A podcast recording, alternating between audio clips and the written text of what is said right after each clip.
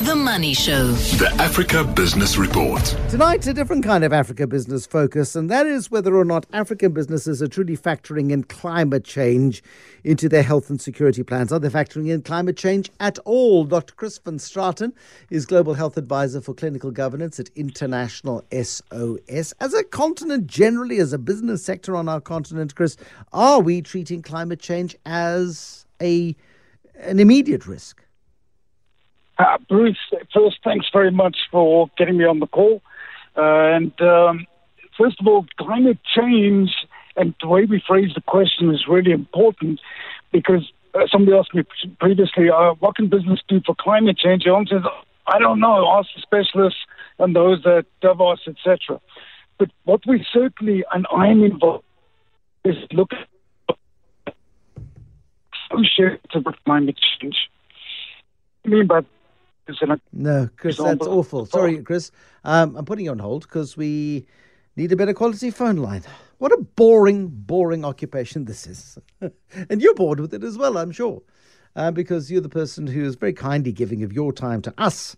Uh, and we then rely on the cell phone providers to give us decent quality phone lines. And we find with increasing regularity, unfortunately, that the cell phone lines are unreliable, the cell phone companies will say to us, well, it's because of load shedding. And we'll say to them, well, make a plan. And they say, we do. We put batteries in the cell phone towers. And then people come and steal the batteries because the cops don't protect, you blah, blah, blah. So sorry about the quality of the phone lines, but my producers are very adept at getting the fresh phone lines as we have now. Sorry, Chris, we were interrupted you very rudely as you were being load shed. Give us a sense, please, if you would, um, in terms of the sense of climate change and its impact, of course, um, on on the way in which business is carried out. Yeah, Bruce. So exactly that, and it's just it's a more refined question. The question really is around: Is health climate change? How does it impact health? It affect employers employees and how we manage that and navigate that. So the global survey that was done with International air SOS. No. No. No. Not good enough. Pause. Breathe. Engage. George, before I say something rude. Show. The Africa Business Report. Last try. Dr. Chris van Straten. Let's have another try, Chris. Last go. Yes, absolutely. Last go. And Bruce, if it's uh, all that, it was just a pleasure talking to you, even if very short. so, Bruce, just, just to sum it up, um, and not to make people more depressed, I think there's so much going on. I was listening to your previous talk about Eskom.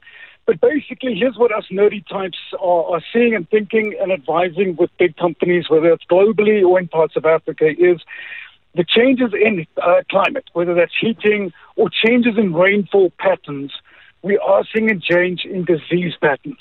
So, for example, we're seeing dengue and malaria pitching up in parts of Africa where historically, five years ago, 10 years ago, we didn't see because it was dry and there's no way that Anopheles mosquitoes could breed there and therefore couldn't transmit.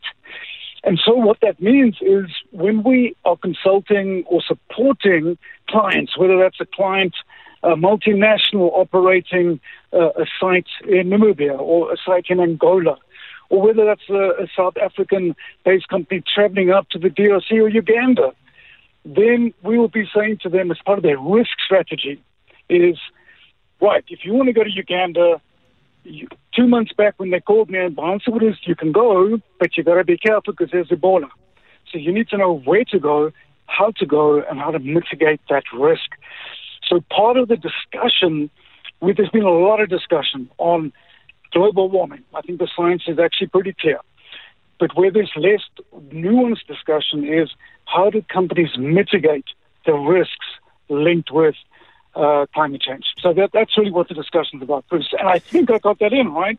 You did, and it was clear and uh, so far and uninterrupted. Uh, you would think I'm holding be, thumbs. I'm holding thumbs. You'd think we'd be better in the aftermath of COVID uh, in terms of dealing with these risks, Chris. Clearly, I mean, there are so many things on executive agendas at the moment um, that mm. uh, a lot of the stuff uh, appears to be either remote or so distant that it's not sort of near the in, in the top five of things to worry about.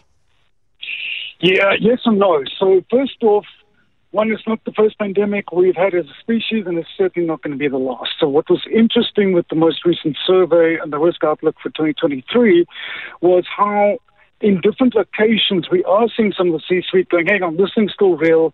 We still want to track, we still want to monitor we still want regular updates, and we still want to mitigate risk in areas where there's particular outbreaks, especially we see in parts of the U.S. at the moment with the XBB 1.5. But there are other risks on the horizon. So again, it depends on your location, the risk appetite, and what can you do to mitigate? Just give you a very simple example. Some of the companies we've worked with work in very dry, hot environments. Now, the risk there to the staff is dehydration. Dehydration over, let's say, several days or weeks repeatedly, you can end up with more kidney stones.